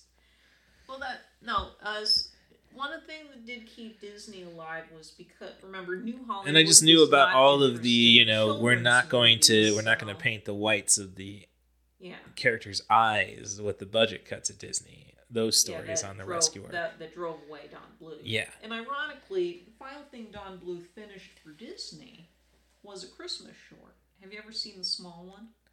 I am familiar with it. I have not paid enough attention to it. It's probably seen it. It is on Disney Plus. Yes. It's 25 minutes. They attached it to the 78 re-release of Pinocchio. Oh no, I know. I'm aware of it. And as I say, I just haven't probably paid much attention to it. Yeah, I'm not the biggest Don Bluth fan, but that is a terrific short. It is very good. The basic story is there's a surprising number. It's about the donkey, right? Yeah, donkey that ended up carrying Joseph and Mary Bethlehem's. This is a little backstory. Mm-hmm. The boy who has to sell. I thought we were bad mouthing the idea of backstories for characters that didn't need it. Well, that's a funny thing. As I said, the Nativity is such a simple story that there have been a ton. It feels like of different writers doing backstories for the donkey that carried Mary to Bethlehem. This one is based... Small one's based and on... And they're called blasphemies, but... Sorry. Small one's based on a story by... I think it's the same author who wrote the story that used to be kind of a staple at Christmas time, especially in a community like ours, The Littlest Angel. Okay, I was about to go and say... Oh no, Patton Oswalt covered that. No, that's the Christmas show. That's totally different. Yes. But, definitely something to look up on YouTube, folks. But there's also Nestor of the Long-Eared Christmas Donkey, which was a song from the Rudolph songwriters, actually, that Gene Autry recorded back in the 40s. It was always a lot more obscure. Rankin Bass did an animated special in 77. Yeah. Yes, there was a solo RiffTrax with Michael J. Nelson. That was the first Christmas RiffTrax ever. Nestor of the Long-Eared Christmas Donkey. The best song about a donkey is... Lucky the Luckiest Donkey by punk band Gutter. Damn it. What are some Guttermouth, which I got to see them open their set in Bloomington a few years ago, acoustically. Yeah. And it's a story about a donkey in Tijuana, and we'll leave it at that. And there was also a TV special around 1980, I think, called Little Brown Burro. They screened that once at my. The church's Wednesday night youth group on video. That was more of an indie production. And more recently, we had that animated feature, The Star. Yes, I didn't. I did not want to think about that one because that seemed way too much like. What were those sketches called? Those animated sketches that Robert Schmeigel did for Saturday Night Live. The TV Funhouse. Yes, the TV. Yeah, it was way too much like the TV Funhouse Titanic for me. Yeah. Oh, you should look up the midnight screenings that Brad Jones and his buddies did for The Star, because oh gosh, when they get to I won't spoil it for you, but it gets hilariously dark. But. Not to say that Brad Jones is listening, but could you tell me the outro music to your show? Because I think the guys at Morbidly Macabre stole it, but not to say that you actually own it, just to curious. So, yeah, I mean, I guess another movie you'd associate with Christmas right now would be The Shack. Maybe that's a winter-themed story. Yeah, but I'm just saying, that's the thing I'm saying. Well, it's got snow. But going back to all these different backstories for the donkey, the small one is excellent. It does not anthropomorphize the animal. No, I knew that. As I say, I just probably haven't... It's kind of just made with leftovers in a way. It's the boy is voiced by the same boy who played Elliot in Pete's Dragon, which Bluth had supervised the animation on. Right, okay. And it's a side project he did, but it's a very good one. It's Bluth, so it's willing to get a little dark. All right. And it has a very satisfying ending. It's simple, but it's definitely worth a look. No, as you say, it's on... You want a short form. Christmas show, and it's on Disney Plus. As they say, we're, you know, this is a podcast dedicated to sub 100-minute movies. Sometimes you need selected short subjects. Oh no, I give you that. 5 minutes. Look, you tell your story in as little amount of time as you need. That's my theory. So you need as little or as long. That's been a big debate on film Twitter this past weekend again. Is continued debates because we're going to be seeing a lot of 2.5 hour plus movies. We're going into awards season. Yes. And, you know, even the superhero movies are getting... Annie Hall was 100. It was an hour 37 minutes. Come on, people. But we're going into, you know, Spider-Man No Way Home's like 2 hours 40 minutes, apparently. Yeah, I'm there for it. I mean, I'm more pumped probably about... I really need to get out to Afterlife. And... I'm more pumped about Raccoon City. Or, so... But, you know, there's a lot of complaining. Movies are getting way too long.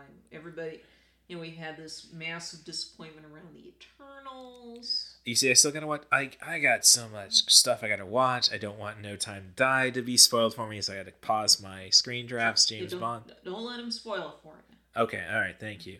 I still got to, as I say, I got to still do the Eternals. I have faith in it. You got 2 Starks in it. David, you know, my friend. Boyfriend, he's pretty high on the Marvel movies, but he's saying, you know, the whole Phase 4 thing's just not... I don't know. He really liked the Dune. That's another one. I mean, Dune Part 1. Yeah. That's one I still need to get to because I have... It's out of HBO Max for a brief... Yeah. But... Well, no, I'm just saying it's going to be like... It'll be back in... Yeah, I know it's going to be back. 2 months, but yeah. You know, the people I trust have really been high on that one. You know, and they're ones, you know, some of them really like the Lynch version. Yeah, no, I really like my Sting. Mm-hmm. I will, it's a mystery, it's a riff, you know. I'll kill you, I will kill you. But, yeah. But, you know, that's nice to hear. But also, then you see people complaining that Steven Spielberg's got the West Side Story adaptation, and that's going to be 2.5 hours. And he's saying, well, it's a bloody musical. I was asking... Somebody point out that was when the old movie was. Yes, I the closer in time to the original, the better. I mean, I'm always, by nature, I'm a little more willing to go to a shorter movie than a longer movie first, but there are many longer movies that justify their runtime. Yes. I just think right now we are kind of running into a situation where it seems like everybody wants to go longer because... It's more bang for the buck, you know, ticket prices are haven't kept within inflation. I don't know. Like next year, even animated movies are stretching it. Like, like Tangled and Frozen are like 100, 105 minutes. Yeah. And Encanto, which comes out this week, is 99. You get done a lot more quickly. Well, Spider-Man Enter the Spider-Verse is over 2 hours. Let me double check that. I think 205. One of those movies I own and have not watched. No, it's like...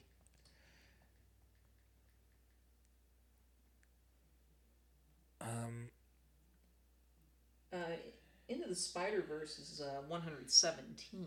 Oh, so... It's not that long. And, I'm 8 minutes off. I can grant it a little more. Well, no, it's yes, there you gotta. Yes, I just don't see why something like Frozen or Encanto has to be even that long. Encanto 99 minutes is not totally. I know you chop off some stuff for the end credits, right? Though, which is something like I think I might have to do versus a theme for next year's 90 for Chill, like because I watched recently rented. I got a soft spot for Paul W.S. Anderson and a hard spot for Mila Jovovich. Sorry, it just seemed like the appropriate joke. The appropriate joke. And then it's like, okay, and damn, there's still 9 minutes left of this. All right. Show off the fighting cat. Okay, there's still 8 minutes left of this. And yeah, I sat through 8 minutes of credits. So, yeah, there's a lot of movies like... If you don't give me a stinger, I'm not sticking around for the credits.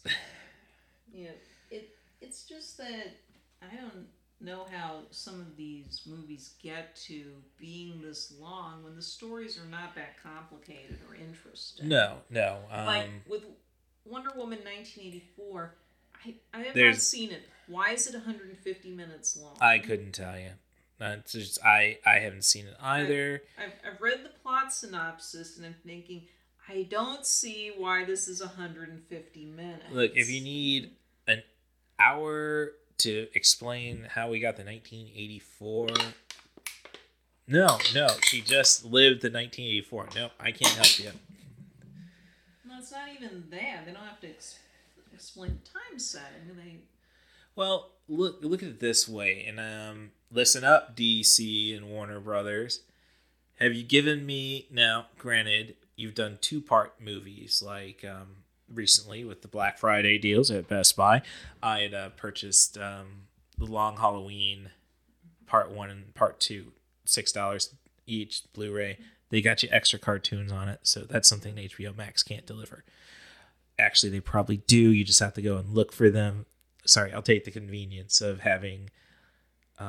which one did I buy? Oh, Batman and Harley Quinn, the team up. And so these two Harley Quinn themed Batman the Animated Series are just immediately on hand? Cool. So the point of the matter is one part is always 90 minutes at the most. Right. So how they do that. Never mind. This is based off a comic book. You should know how comic books work. Now, they're like one issue is like 12 minutes long if you really break it down. And now you look at what was I thinking of? But let's turn it back to Christmas adjacent. Okay. Not even Christmas adjacent, but movies we tend to associate watching at Christmas. Yeah. Even if they're not Christmas themed. I think a lot of Roald Dahl movies fall under that. Yeah, no. Matilda tends to show up a lot. Oh, never mind. Two Charlie and the Chocolate Factory adaptations. Even more the Burton version, because that is set in winter, which is when the original novel was set. Right, as they say, snow kind of... Yeah. Snow means a lot. And what other movies? Wizard of Oz often pops up. Yeah, pop up on TBS, now they announce the rides. No, there's something about that kind of family fantasy that seems to work better at Christmas time than any. Well, it's just because we're stuck with our bloody family. It could be that. I mean, it's interesting that, Labyrinth, when it came out in the U.S., it flopped pretty badly back in 86, but internationally a lot of countries got it at Christmas time, such as the UK.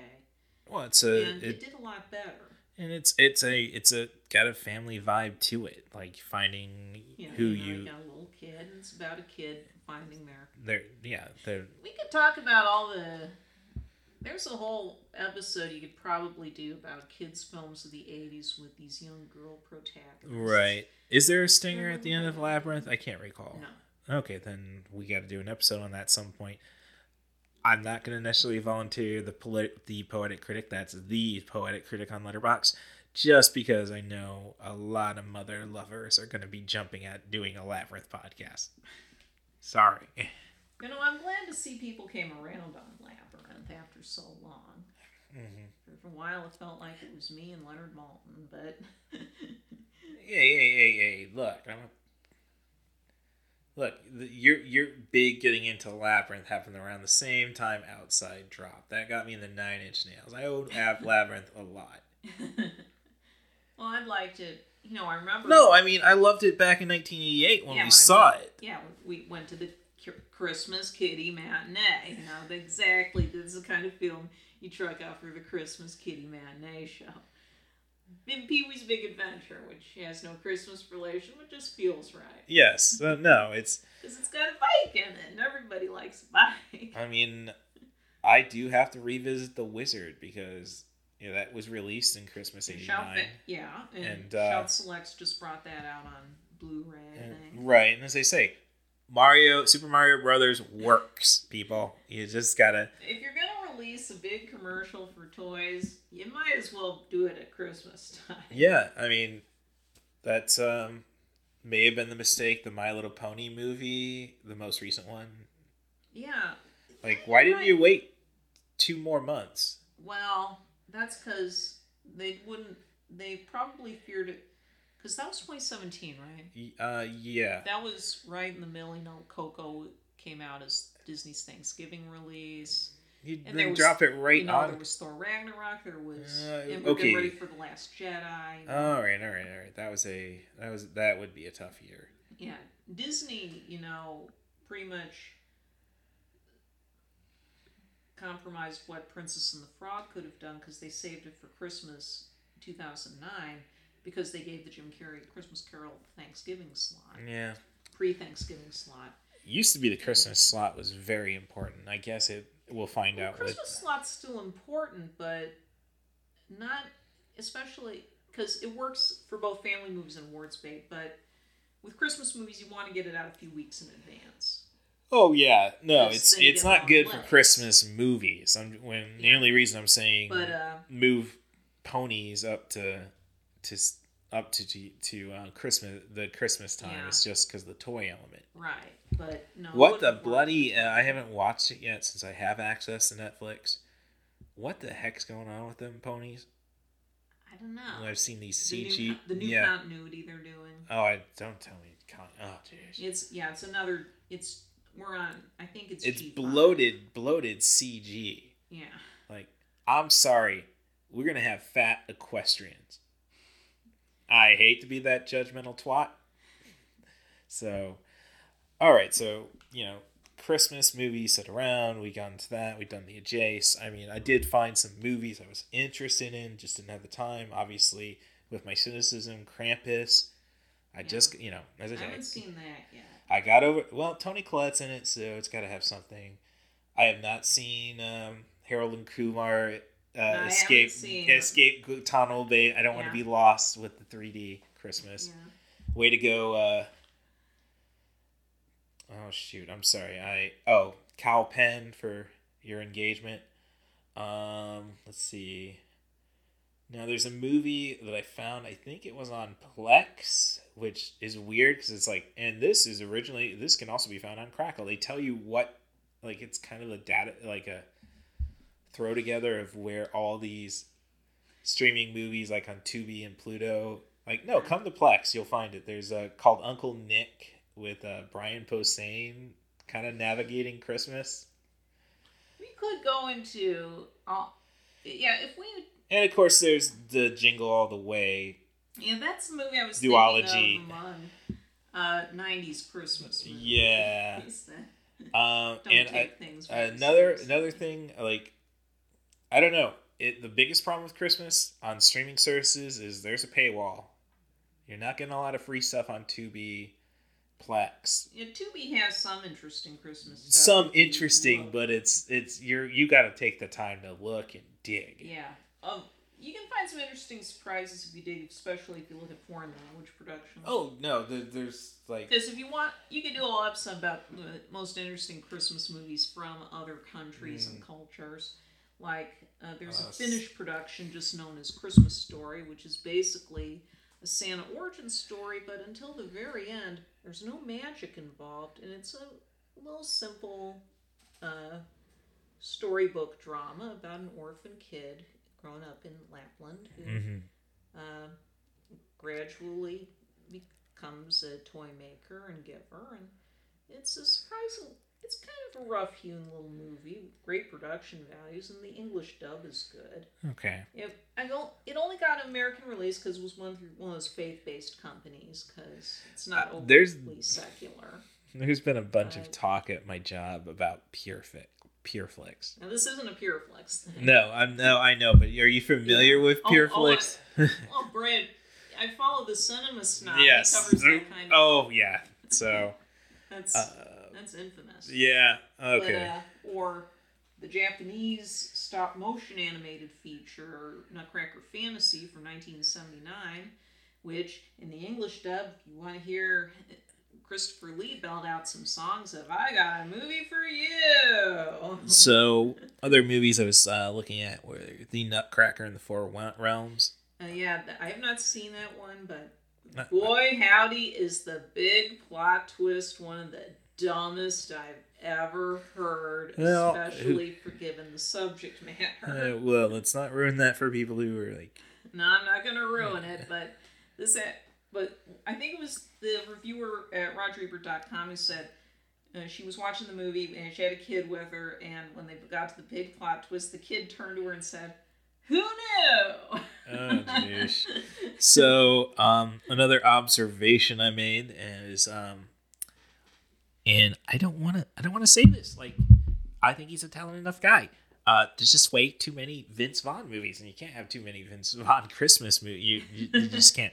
Fred Claus and... I haven't seen that. No, I have not seen it, which is a shame because, hey, Paul Giamatti, you cannot have too... You can't have too much Paul Giamatti. I know. Waste of a good premise. Yes, and never mind Four Christmases. Yeah. So...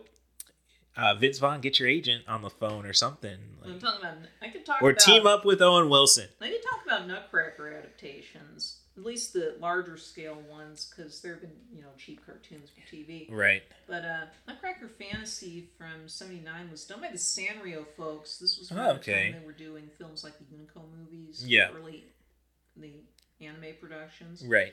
And it's a fairly faithful adaptation of the E.T.A. Hoffman book that the Nutcracker is based on, the ballet. And it's, I think about the stop motion anime, it's a stop motion film, because a lot of people might not realize this, but Rankin-Bass worked with a Japanese animation studio called Topcraft on a lot of their specials. Yeah. And so they knew how to do stop motion. This place, a lot like a Rankin-Bass special, but with a more dreamy, darker tone. And they did a very professional English dub with these little wooden dolls. And they used the Tchaikovsky music. There's also some original songs. And Christopher Lee voices several characters in the dub. There's also Melissa Gilbert, Jillian Worley, and Roddy McDowell. All right. And it's worth tracking down. The Discotech Media did a DVD of this one a while back. And there's some weird stylistic choices that are a little surprising, though you kind of understand why they do it the way they do. But it's worth a look. Of other Nutcracker movies, 1986's Nutcracker the Motion Picture, which is from Carol Ballard, who's best known as the director of The Black Stallion, is a very interesting take. Technically, it's just a filming of the Pacific Northwest ballet version that Maurice Sendak designed. Interesting. But they took a revisionist take on the traditional text with how Clara relates to the old toy maker Drosselmeyer and stuff. And it's definitely a movie you could team up with as a double feature with Labyrinth or Return to Oz that way. Like, you can do a whole small film festival's worth of kiddie movies of the 80s with female protagonists kind of dealing with the move into adolescence and beyond, and that would work just as well. I've seen the George Ballard a lot of Jennifer Connelly stuff, Labyrinth, Phenomena. Okay, she just let that joke slip. I know. Okay. I know what you're getting at. Teach your kids about Argento. That's the message of the podcast. I've seen the Macaulay Culkin Nutcracker. Yeah. It's just the straight filming of what New York City Ballet does. Yeah. And that's fine. It's nothing particularly special, but if you want to, that's the most like traditional Nutcracker they've done for the big screen. Yep. And there's the very strange 3D Nutcracker they did in 2010 with which is known as, depending on what your print is, it's Nutcracker in 3D or it's Nutcracker the Untold Story. It's the one where the evil rats are a transparent Nazi metaphor. Nice. With the yes, and it is just as weird and tacky as that sounds.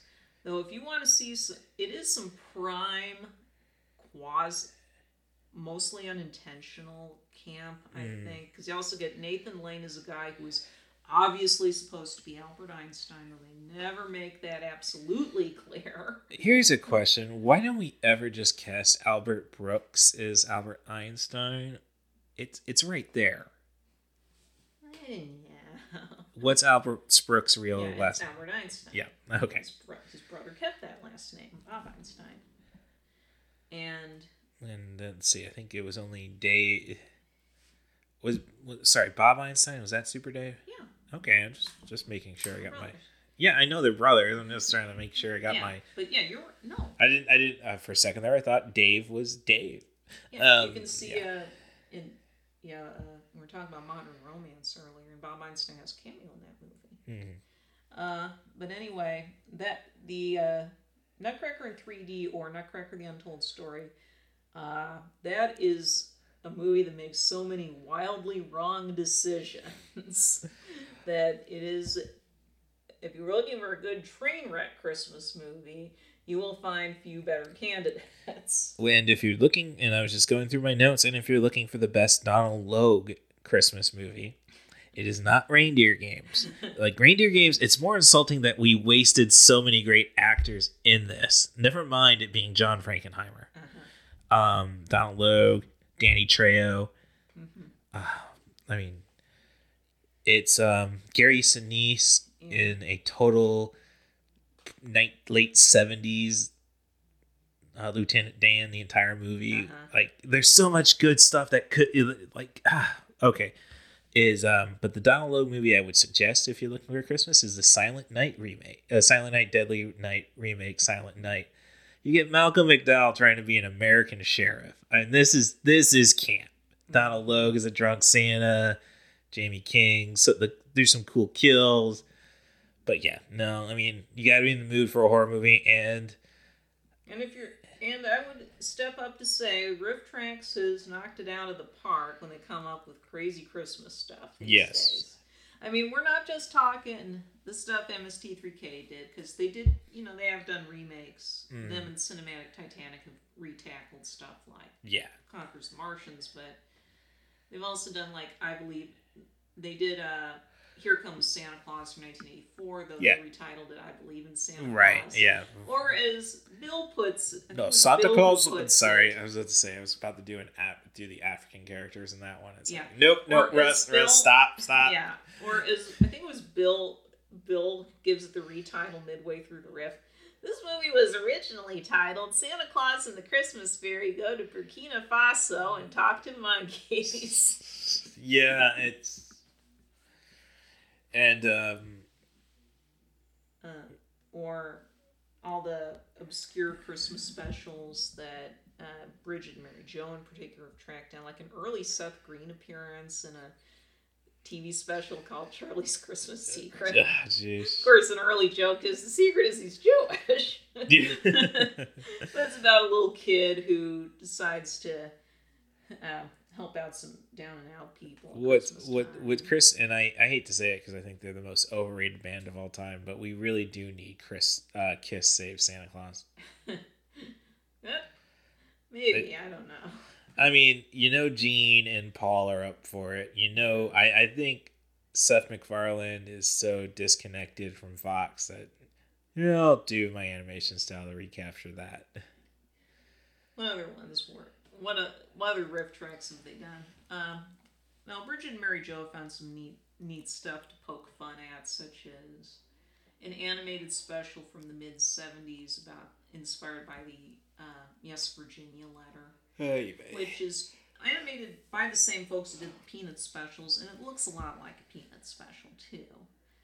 Or they've done a few takes on... Christmas Carol short form adaptations.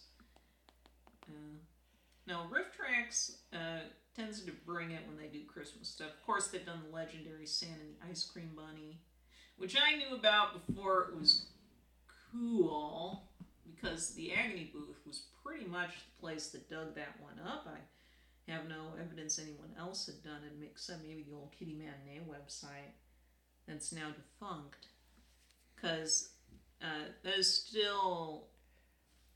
that was one of the first reviews I read at that site back when I was writing for it for a while, and for a time they were trying to experiment with paid subscriptions or something to the site, and they paid us out a bit, and in my case I said, I'll just take a DVD, and he the guy in charge got me a copy of Santa Claus and the Ice Cream Bunny, which, you know, it had to have been a VHS rip because there wasn't anything else at the time.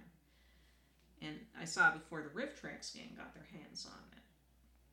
Much less before they managed to track down the Jack and the Beanstalk version as opposed to the Thumbelina version we all knew. If you're a RiffTrax Trax fan, you know what I'm talking about here, but if you're not...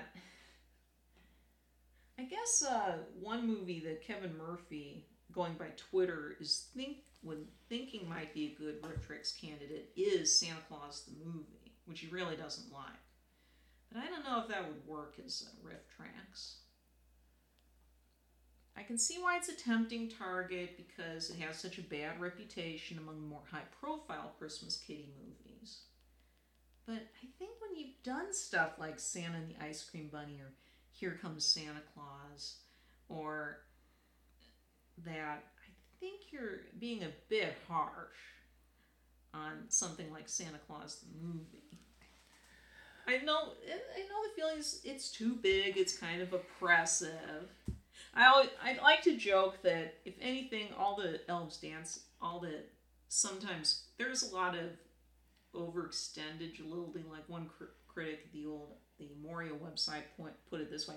They could have cut the runtime to like a half if they just cut all the elves dancing stuff down. But I always think of that riff exchange in the Alphabet Antics short on Mystery Science Theater 3000. You know, I never had that much fun as a kid. Nobody did. Because I think that's what bugs people about your more sentimental Christmas movies, is that they can lay it on really thick. But that's not always a bad thing. I mean, that's sometimes what you want. I think that probably is, now that I think about it, one reason Hallmark movies are so popular. I guess we're winding down. Yeah, I mean, I guess what I'm getting out, what I got out of all this experience is more or less that, you know, maybe I want my Christmas spirit back. Maybe I want to believe that there's something wholesome to it all. But nobody's, it's just very difficult to find a solid message. I mean, you're trying to find the sweet spot that's honest about what's good about Christmas, but can criticize what's wrong with how we treat it. Yeah, I think that's it. So it's just so much easier to, like, and who is John McClane running from this time? I mean, it's that Die Hard is everything that's right with Christmas. It's a man who just wants to see his kids. And it's not kidnapped, and it's not like stuff we see in from the 1980 and 1981 cinema snob review. You know, whatever that James Caan movie was. And Thief. There's the kid thing in Thief? No, that was, he was talking about... We're talking about the 81 movie that was Improper Channels. I thought James Caan had... Improper Channels was the one with Alan Arkin. Yeah.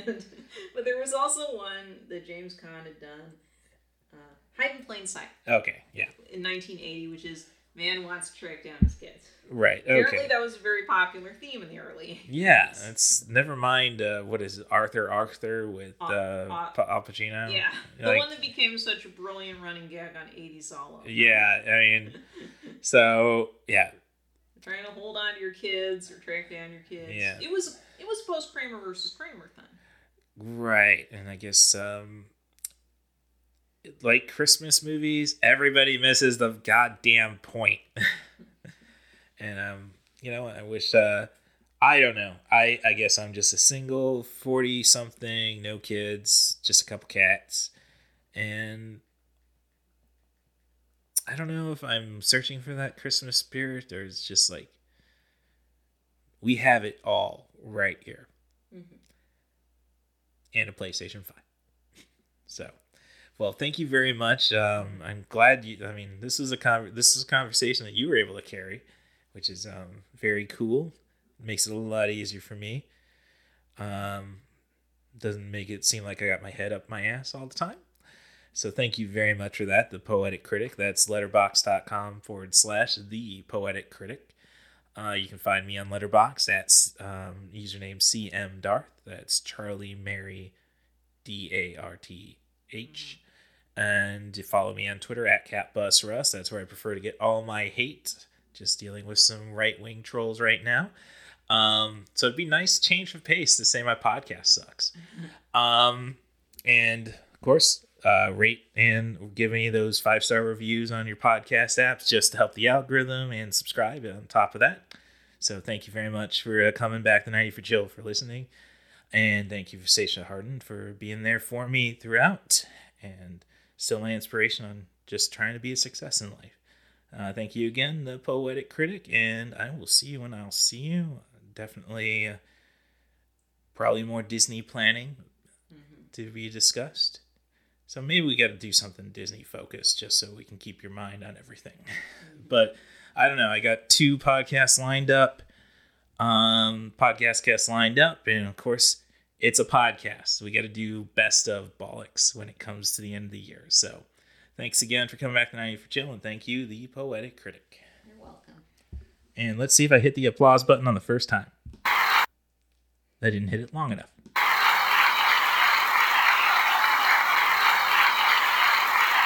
And they give you some woos, too.